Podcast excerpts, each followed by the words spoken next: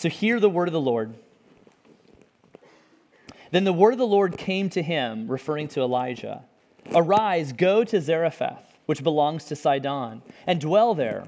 Behold, I have commanded a widow there to feed you. So he arose and went to Zarephath. And when he came to the gate of the city, behold, a widow was there gathering sticks. And he called to her and said, Bring me a little water in a vessel that I may drink. And as she was going to bring it, he called to her and said, Bring me a morsel of bread in your hand. And then she said, As the Lord your God lives, I have nothing baked, only a handful of flour in a jar and a little oil in a jug. And now I am gathering a couple of sticks that I may go in and prepare it for myself and my son, that we may eat it and die. And Elijah said to her, Do not fear. Go and do as you have said, but first make a little cake of it and bring it to me. And afterward, make something for yourself and your son. For thus says the Lord, the God of Israel The jar of flour shall not be spent, and the jug of oil shall not be empty, until the day that the Lord sends rain upon the earth. And she went and did as Elijah said, and she and he and her household ate for many days. The jar of flour was not spent, neither did the jug of oil become empty, according to the word of the Lord that he spoke by Elijah. This is the word of the Lord. You may be seated. Good morning, and thank you, Reed. Uh, honestly, it's a real privilege to be here. I just want to take a moment as they're doing that resident spotlight. We've really felt at home. Hannah and I both have felt very blessed by this church community, knowing that we're here for a period of time and we might, might go elsewhere afterwards, and to know that we've just felt very adopted by you all and very loved. So, thank you for welcoming us. Um, even an example of that last last weekend, there was a, a, baby shower for Hannah and I were expecting our first, and just just felt very loved. So thank you. Um, with that, with the baby, I, have often been praying um, that the baby will be more like Hannah than like me, and people kind of chuckle, and, but actually, I want you to know that this is a sincere prayer request, and people haven't been taking me seriously. So I want to tell a couple stories to highlight why why I think that needs to be needs to be. So I was one of those kids and maybe some of you are that way, or maybe some of you were that this way, where you love setting boundaries for other people, right? It's like sitting in the car and it's like, hey, my little sister talking to her, you're not allowed to leave the seat. Like, here's the line, you can't do anything. Like, you can't cross this line. Here's your boundary, you got to stay there, and you know. Or maybe it's playing tag and making up rules and saying you can't do this. And well, one time some of these boundary settings got um, a little bit out of hand. We'll say, right? Kind of making up rules that don't actually apply or have meaning to kind of the things I'd set up. And so I, I got a little angry at my sister, two years younger than me. Her, her name's Katie, and she uh, was drinking from the red sippy cup. Now, red was the color of sippy cup that I drank out of at 16. Um, oh, wait, sorry, six. And uh, she knew, I think she knew that, but we, we, could ask her. She might not have known. And it might just one of those boundaries I made up, never even told her. And so she's over there drinking, and I see her from across the room out of the red sippy cup, and I decide what any good older brother should do run over there and like smash the cup down, right? Exactly. So I, I'm racing over to take the cup, and she sees me, so she takes, around the t- takes off around the table. So naturally, what does anyone need to do? But you pick up a weapon, right? I mean, of course. So grab the thing nearest to me, and it happens to be uh, my mom was cutting something. There was the butcher knife. So grab the butcher knife. I know it gets a little morbid. Um, and I chase after my sister, and she sees that things are quickly escalating beyond where they should be. So she jumps out over the corner of the room, and I try and get her before she leaves. I chuck the knife, right? Fortunately, fortunately, my aim was terrible. Missed her, right? Also, fortunately, my dad arrived into the scene right at that moment and helped me explain to me other boundaries. Um, so, right? But this, this, I, I, tell this humorous story, but it was all started with, with, with establishing these, these boundaries or lines and saying, you can or you can't do such. And I have a little illustration up there for us. It's kind of like, hey, don't cross that line. But they're, they're not, um, I'm not talking about good boundaries right now. I'm talking about the, the boundaries that we create that don't actually serve a purpose. It's just something that, like, I don't want to do this. And sometimes I think we do this with God, right? We're talking to God, God, I'll love you and uh, I'll, I'll tell others about you as long as I don't have to tell this group of people or that coworker or this family member. I won't be patient with them right? We kind of, Lord, I'll do this as long as not this. But here's the boundaries, here's the lines that I'm going to draw up, and that, that's where I'll obey and that's where I'll love. But I'm, I'm not going to step outside those lines because, yeah, it's not going to happen. right? So maybe a, a question for you to wrestle with. Um, does your God cross boundaries? Does your God cross boundaries? I want us to wrestle with that a little bit, and I'm going to begin in prayer. Would you pray with me? Father, we thank you for a morning that we have to open up your word. Lord, we thank you for your word. Lord, I pray that um, your word would be at work this morning, that we, as, your, as the people of God, would hear the word of God and that it would change our hearts. And uh, may it be your word that is proclaimed this morning. In Jesus' name, amen. All right, so if you've, if you've been with us the past few weeks, you know we did a sermon series over virtues and vices. Uh, virtues are habits that form our life leading toward life and good, and vices are habits that form our life that are leading us toward death. And we jumped in now to a new sermon series, Ahab versus Elijah. And these characters kind of exemplify virtue and vice. Ahab is this king of Israel who's supposed to lead God's people into truth and to know God better. And instead, he's a king full of vice, who, through his wife Jezebel, are teaching the people to love Baal and to worship Baal, a false god, rather than Yahweh. So he's exemplifying vice. And then we have Elijah, who stands for the word of God and who exemplifies virtue. And it's not just Ahab versus Elijah, it's also kind of Baal versus Yahweh, the God of Israel, our God. Or maybe good versus evil. This is like cosmic cage fight going down in its next eight weeks, all right? So, so gear up for it. And as, we were, as we've been studying and as we've been looking, we also see this theme of the word of the Lord. And the word of the Lord is, uh, is how God used to communicate to his people. Originally, he communicated to his people in Garden of Eden by talking to them. And then sin caused a separation, so God would communicate through a prophet like Moses, or maybe through um, the, the law and the giving of the law, or maybe through the king. And then the king was supposed to teach the people, but here's the problem we have a bad king leading the people astray. So now the word of the Lord is speaking in a new way, and it's speaking through the prophet Elijah. And Elijah is supposed to be a new and better Moses, a new and better prophet, a new and better one who speaks on behalf of the Lord and who has the word of the Lord to the people. Right? So Elijah steps on the scene. He tells King Ahab, You believe in Baal. Baal's the god of rain, the god of fertility, making things grow. Well, uh, God, the word of the Lord says it's not going to rain for three and a half years. Deal with that, Baal. Right? And then Elijah runs away. And that's kind of where our story picks up. And uh, we're going to start looking at that. And as we look at that story, the big idea I'd love for you to, to think about as we're going throughout is that the word of the Lord knows no bounds. The word of the Lord knows no bounds. So, to examine that together, we're going to look at one story, two scenes, and uh, we'll jump in.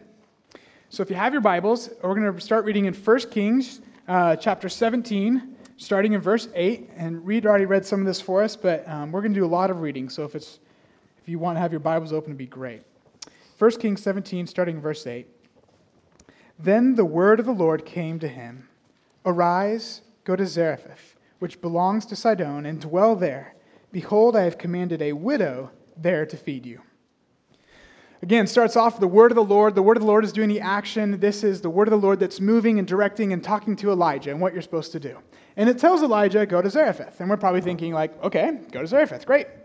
But this actually has a lot of symbolism to it. And in Scripture, whenever you read a place, the place doesn't usually just talk about the actual physical location. It's almost always used also to symbolize something and to mean something. So Zarephath in this story, um, we're going to look at a map and I'm going to show it to you. And this is up there in the north, Zarephath. It is out of the land of Israel. You can see Israel's down here below, and Kerith Brook, that's where like Elijah was. And the idea is that the word of the Lord is supposed to be speaking to the people of God, to the people of Israel. And yet, the word has now said, I'm going to leave Israel and I'm going to go across these boundaries, across these borders to Zarephath. And Zarephath is the land of the Canaanites. Zarephath is the hometown of Queen Jezebel, the evil queen who brought in Baal worship. This is Baal's hometown. This is his home field advantage. This is his home turf. This is where Baal is supposedly strongest. Because in the ancient Near East, people thought that gods were territorial right? So you've got the God of the mountains, and he has power in the mountains, but not over the valleys. So then you got the God of the valleys, but he doesn't have power over the God of the sea. And so you have all these different gods that the ancient people are worshiping and trying to appease, and they thought their God had power in certain regions. So this is Baal's stronghold right here. And God says, Go basically to enemy territory. Go to the stronghold of Baal, who God is kind of battling, right? Baal versus Yahweh. And uh, the other thing that makes this even a little bit crazier, he's leaving Israel, he's going to a foreign country, he's going to the God of the Canaanites, and then also says, and a widow will be there to feed you. A widow there to feed you? Like, there's probably widows that could feed him in Israel. Why leave? Why go to this foreign country and be fed by a widow? And then why a widow? Like, this, this, is, this is strange. Um, this is more than strange. To maybe kind of help put it in our perspective, this might be like Billy Graham deciding he's going to leave America, get rid of all of his possessions, go to the Middle East, and stay with a Muslim family who is a widow, right? And have her take care of him. You'd be like, what? What are you doing, Billy Graham? Like, what, what's going on? That's essentially what Elijah's doing. He is crossing all sorts of boundaries, whether that be geography to out of Israel, or whether it be culture to a new culture, or to a different religion where they serve a different God, to a different race of people, to a different gender. Like, even maybe his boundary of his own pride of being fed and cared for by a woman. There's, this is all of these boundaries that Elijah is, is called by the word of the Lord to go do. So, what does the prophet do? Next verse, verse 10. So he arose and went to Zarephath. Notice his obedience. Obedience to the word of the Lord. And when he came to the gate of the city, behold, a widow was there gathering sticks. So, life in the ancient Near East for a widow, um, it's not good. In fact, it's about as low as you can get. Widows were not allowed to really ha- to have like a job that could provide good income. They have to kind of scavenge about and do odd things in order to provide. And those they're not allowed to be in a lot of social circles. Um, they, in order to like live, they have to do little things, and they barely make it by. They're lowest of the low. She is in a desperate and vulnerable place. A widow is. And then not only are we told that, we're told she's gathering sticks, which gives us a little bit of insight that she's an especially poor widow because it's the middle of a drought, so all the trees are dead. So there's lots of firewood available. So she's gathering sticks and trying to make that her odd job to sell them for wood. She's not making much right? She's also out there, she can't afford firewood of her own. She's out getting her own sticks in order to make, make a meal. So she is lowest of the low, vulnerable, and in a rough, rough place. And we see this widow on the scene. And he called to her and said, Bring me a little water in a vessel that I may drink. And as she was going to bring it, he called to her and said, Bring me a morsel of bread in your hand. It's kind of strange to us. We're kind of wondering what's going on, but he's just traveled that long distance. He's thirsty, asks her for a drink. Hospitality customs um, would, would be polite for her to offer him a drink, though it is also a little odd for him to be talking to a female of the opposite religion and culture and everything that's going on. But he asks, and she responds well. And it's almost as if Elijah, though he'd been commanded by the Lord to bring the word this way, he doesn't know which widow is supposed to take care of him. So if she responds well, maybe it's a bit of a thought of, oh, well, Lord, is this, is this the widow you're going to have who's going to take care of me? So he goes a step further since she's going to get him water and says, oh, can you also bring me something to eat? Right? And as he makes that request, it's almost like he's trusting, testing, and trying to obey the word of the Lord. And the widow says, As the Lord your God lives, I have nothing baked, only a handful of flour in a jar and a little oil in a jug and now I am gathering a couple of sticks that I may go in, prepare it for myself and my son, that we may eat it and die. Right? Let's enter into the widow's perspective a little bit. Like she's she's got nothing. She is at a vulnerable and desperate place. And now some guy shows up and she recognizes he's from the Lord, the God of Israel. And guess who's caused this drought? The Lord, the God of Israel, right? So, I mean, she has every right to be furious with Elijah, an Israelite. You're the one who's caused this drought. Now you want me to feed you? I mean, that could be her response. And she's, she's not only got herself to take care of, she also has a son. And we're going to gather from this point and other points in the story this is a young son. This is a son who can't take care of himself. Because if he could do anything to help, he would. But at this point, she's out doing the work to feed and care for her son as a widow and she is at a desperate point to where she says, I don't see any more hope. Like, we're going to eat this last little bit, and then the drought has taken everything from us, and we are going to die. It's over. And so, maybe as we look at her response, we could have a couple, a couple thoughts. Let's look at her response. She says, as, as um, sorry, then Elijah says to her, Do not fear. Go and do as you have said. But first, make a little cake of it and bring it to me. Afterward, make something for yourself and your son. Sounds a little selfish, right? For thus says the Lord, the God of Israel The jar of flour shall not be spent, the jug of oil shall not be empty, until the day that the Lord sends rain upon the earth. And she went and did as Elijah said. So Elijah makes this bold request. It's kind of his fault. I mean, it is his fault that she's out there not having enough food to care for herself. And yet he's asking for food, making this bold request. And then the widow obeys the word of the Lord. She, she hears that it's Elijah, and Elijah is re- representing the word of the Lord. And then Elijah also says, Because the Lord says this, do this, trust in him. And whether it's out of apathy and she has a little bit of a feeling of like, well, we're going to die anyway, sure, you can have some food and we'll all die together, or whether it's out of faith and a bit of, Baal hasn't provided for me. Nothing else has worked. I'm at the end. I'll try. Maybe the Lord, the God of Israel, maybe he can do something. I need some hope. Maybe she trusts and has faith that he will do something. Regardless of her motives, she obeys. And, she, and the result of her faith, it says, and she and her household ate for many days. The jar of flour was not spent, neither did the jug of oil become empty, according to the word of the Lord that he spoke by Elijah. And as we, we look at the story, we see the word of the Lord playing a prominent theme. This is partly to establish Elijah as the man of the word of the Lord. Elijah as the man who speaks the word of the Lord to the people. Elijah is the man who speaks the word of the Lord even to foreign people. But what we see especially is that the word crosses boundaries to bring life. The word crosses boundaries to bring life. I mean, without Elijah showing up on the scene, this widow's life is over. And so is the life of her son. It's, it's, it's done for them. And yet, the word shows up on the scene, even though she's a foreigner, she's a different, she's a, she's a woman, she's a Canaanite, like she's from a different geographical region. There's all these boundaries that have been established. And yet the word crosses over them all and goes to her and saves her and rescues her and sustains her by giving her food. The word crosses boundaries to bring life. And this text is actually controversial. Because the point of this text being that the word of the Lord left Israel and went to the foreign country and brought them life, and that the word went there, people didn't like it, especially the Jews of Jesus' day. And we actually have Jesus referring to this story in Luke I'm going to read from there for you. It's Luke chapter 4, verses 25 and 26.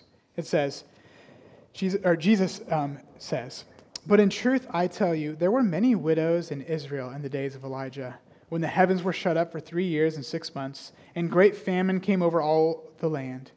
And Elijah was sent to none of them, but only to Zarephath, in the land of Sidon, to a woman who was a widow. Jesus has just gotten up and announced he's the Messiah, and everyone was excited. And then he says, he tells this story, essentially, that the word of God was also going to the least of these, to those who people might say don't deserve it.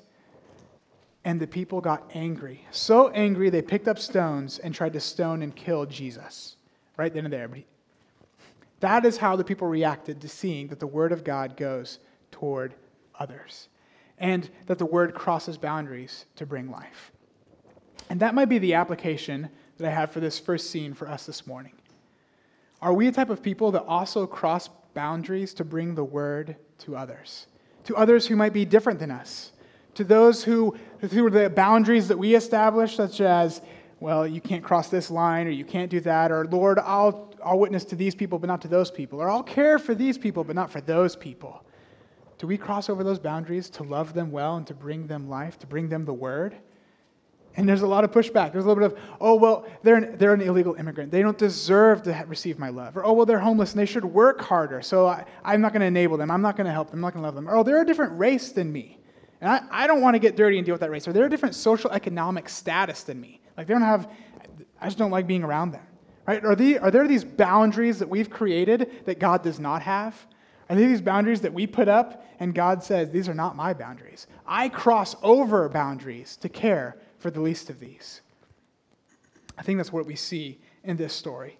And maybe you're sitting there and you're saying, well, okay, I'm also living in Olathe. I don't really know necessarily how I can cross boundaries to care for others. uh, what would this look like for me? Glad you asked. Great rhetorical question, right? I get to answer it. Well done. Um, we're having a lunch and learn event in two weeks. Um, after the 16th of July, after service, we'll serve you lunch and we'll tell you outreach opportunities at the church that we're a part of and how we're trying to minister to and care for those around us. And so, if there's any interest for you about how to, to serve our neighbors well, please come to the event. We'd love to help let you know what we're trying to do. And uh, it's called the Lunch and Learn, two weeks. Maybe another, another application for us in, in addition to, are we crossing boundaries? Are we acting like the Word of God to cross boundaries to bring life? Maybe another one would be, um, are we obeying the Word? And sometimes the thought that I've ha- had is, well, yeah, but Elijah, he like heard from God like an audible voice. And like the widow, she probably did too. Like, no wonder obedience must have been so easy. I mean, if God said it, then of course you do it. But that's not what we see in the story. Like in this story, we see Elijah going up, and he's not even sure which widow. It's not like God like said, oh, that's the one. He, he had to wait out a little bit. And also with the widow, she didn't even realize she was obeying the word of the Lord. She was simply told by Elijah, the word says to do this. As the Lord, the God of Israel, lives, do this. And she said, okay, I'm going to act in faith. And I think the same is true for us. We have, we have scripture, we have the word of God, we, we, we, we're told things to do, but are we obeying? Are we following through with what it commands, or do we not like it because it says things that are difficult for us? So maybe those might be two applications for us from the first scene. All right the first scene. Probably seems like that's a whole sermon and you're ready for me to sit down. But that's scene one. We've actually got scene two coming up of the same story. So we're going to jump in, starting in verse 17. After this, the son of the woman, the mistress of the house, became ill. And his illness was so severe, there was no breath left in him. The son dies, right? And I don't want to make light of the pain this mother is feeling of losing her only son and that relationship of what's going on. But I also want to add to it because her context is a little different than ours. Not only is there the relational connection of having lost a son, of one you're supposed to care for and provide for, and he's, and he's dead, but there's also this piece of he is her hope. Without her son, she's never getting out of poverty. See, there's no welfare. As she gets older, if she can't gather up sticks and provide for herself and find something to eat, as she gets older and her hands start having arthritis or whatever it might be, she's left on her own to die. There's nobody else to take care of her. Her, her hope is that her son gets older, gets a job, and provides for her and takes care of her in her old age. With her son dead, so is her chance at a future. It's done. So she's lost the relational connection. She's lost this hope and this chance to move forward. She's also lost the, the chance to be, with, to be with her son any longer. He's, he's gone. And this is a bit of a this is a bit of a struggle because if God came and came and rescued her and provided life and sustained her and her son, then why is the son now dead? Like, why did God come and do this? Did he have power to provide life or didn't he? Because if he has the power to provide life and he didn't do it, then he is a cruel God. Or if he had the power to, or if he didn't have the power to provide life and to take care of her, then why follow him at all? You can see the does, does Baal win in the story? Was all of this in vain that was done in the first scene? What's going to happen? What's going on? And we see that this is the exact question that the widow comes to Elijah with. It says in verse 18, she said to Elijah, What have you against me, O man of God? You have come to me to bring my sin to remembrance and to cause the death of my son. She blames Elijah and she blames God. You caused the death of my son. This wasn't a passive thing. She says, You actively killed my son. It's, it's your fault, right? Points the finger, anger, sorrow. I mean, there's, there's a lot of emotion here. And she also has some good theology in that, boy, sin brings punishment. But yet her question is I know that I am deserving of punishment. I do not deserve any good gifts. But yet, your word came and sustained me and loved me in this place. Why did you come and do that? And then now you're going to leave it all, leave it all behind. Like, why forget my sin and forgive me and then now bring it back up and kill my son? Like, I don't get it, God. This is unjust. And she brings it to Elijah. And there's just this idea of, boy, if you sustained me and brought me life, uh, do you have any power now over death? And Elijah says to her, Give me your son. Notice he doesn't tell her, Well, God works all things together for good for those that love him. Count it all joy through this various trial. Right? That, that's not his response. Right? He doesn't, he doesn't rebuke her. He receives her rebuke, and then actually we're going to see he actually agrees with the widow's account. He says, Give me your son. And he, by doing this, is taking on great personal risk for himself. Because in that ancient Near East, not only did, did the son's death possibly still have disease that could carry over to Elijah, but also the son, a dead body, is unclean. And those who approach and touch a, a dead body also become unclean. And if they find out that a man of God touched a dead body, his career could be over. Right? So by he says, "Give me your son." And he took him from her in her arms, carried him up to the upper chamber where he was lodged, and laid him down on his own bed. Elijah essentially says, Not worried about my career, not worried about my life. I am also caring for your son. And as he brings up the chance of loss of reputation and, and, his own life, he cries out to the Lord and he says, O Lord my God, have you brought calamity even upon the widow with whom I sojourn by killing her son? Elijah also has the same response. God, you've killed the, killed the widow's son with whom I stay? Like, I was supposed to bring life and healing to these people. But if I brought life and this, this son is now dead, the widow actually doesn't have any real life worth living. Like, she, she is destined to destruction. Like, what is going on? He also cries out against God in his honest and vulnerable prayer, just like the widow. And he also recognizes that God is the one who is active in this. God is the one in charge of what is going on. So then he stretches himself out upon the child, verse 21, and he cried to the Lord, O Lord my God, let this child's life come into him. It was a bit confusing. We're not entirely sure this, of why he lays down on the child, but what we do believe is this is a symbolic gesture. And it's essentially saying, Lord, my life for the child's. Take me, kill me, let me die, and let this child live. So, I mean, there's a great picture here of sacrifice. But even more interesting to me on this is Elijah is asking for something which does not happen, right? Like dead people don't rise from the dead. In the story of Scripture to this point, no one has ever come back to life that was dead. I mean, we know this. If someone's dead, they're not coming back. I mean, this is so well known, even the great writer and Princess Bride is aware of this, right? I mean, Westley is brought up and they think he's all, all dead and say, what do, you have, what do you have worth living for? True love, right? And then, and then he comes down and lay him on the table and they say, well, if he's, if he's mostly dead, then we can give him a chocolate pill and maybe he can go storm the castle and win the day. But if he's all dead, the only thing we can do is check his pockets and look for loose change, right? so they know dead men don't come back to life if they're all dead. And just with the humor aside, what is Elijah asking for? This has never been done in history. There's never been a resurrection story. The, the, the son is dead. Yet Moses, I'm sorry, yet Elijah is asking for God to raise this son to life. And the Lord, verse 22, the Lord listened to the voice of Elijah. The life of the child came back in him again, and he revived. And Elijah took the child and brought him down from the upper chamber into the house and delivered him to his mother. And Elijah said, See, your son lives. And the woman said to Elijah, Now I know that you are a man of God, and that the word of the Lord in your mouth is truth. This resurrection story is the first in Scripture, and it's incredible. And it shows us that the Word not only crosses boundaries to bring life, but the Word also crosses boundaries to defeat death right? Baal has no power here. Baal couldn't make it rain and provide for his own people, yet God could. Yet God does. Baal doesn't have any power over death. What's dead is dead, yet God can take the dead and, and resurrect them. If you're, keeping, if you're keeping score, last week when uh, Yahweh said there will be a famine and kind of a slap in your face to Baal, it's kind of God one, Baal zero.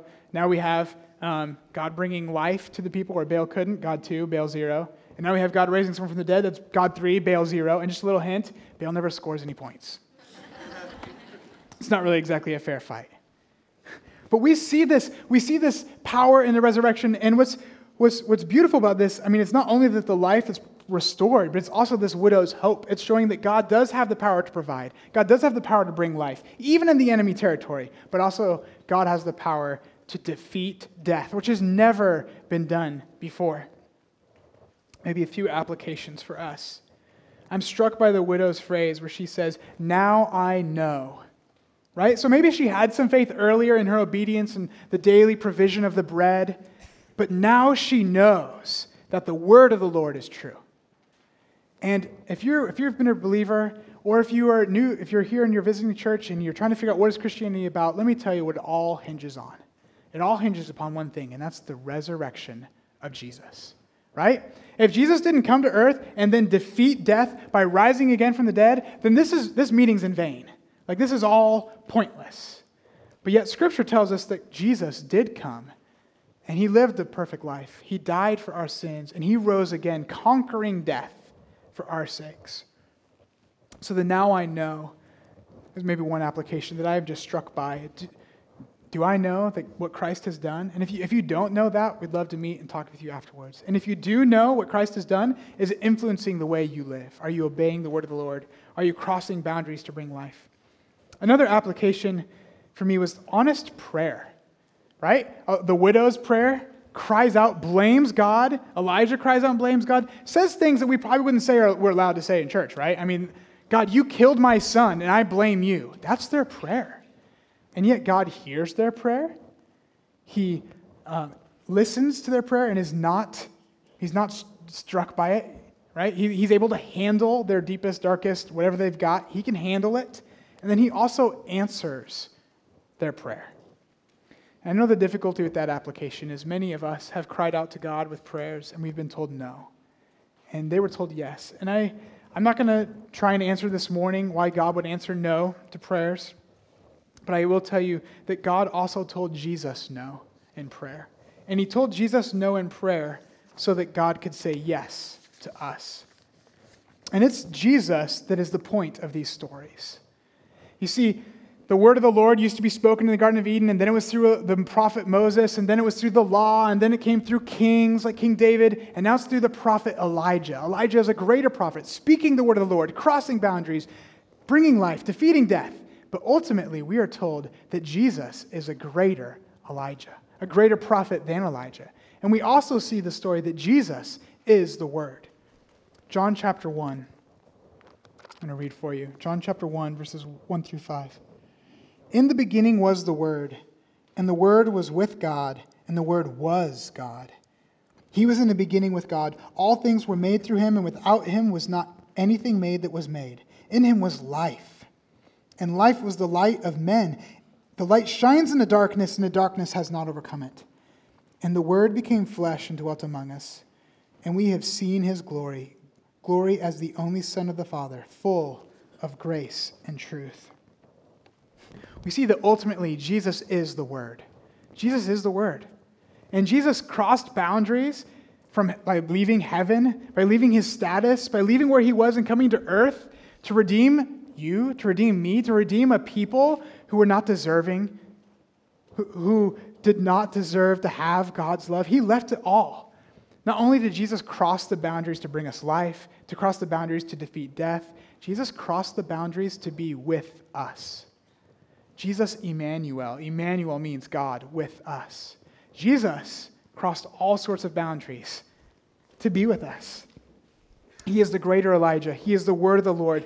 He is the one who conquers death in a way that matters. Yes, the resurrection story occurred for that young, for that young boy and for the widow where they saw it, but eventually that boy dies. And eventually that widow dies. And eventually all of us in this room, we will die. But when Jesus came, he had a resurrection which wasn't temporary, which is eternal. And that eternal resurrection is where we place our hope.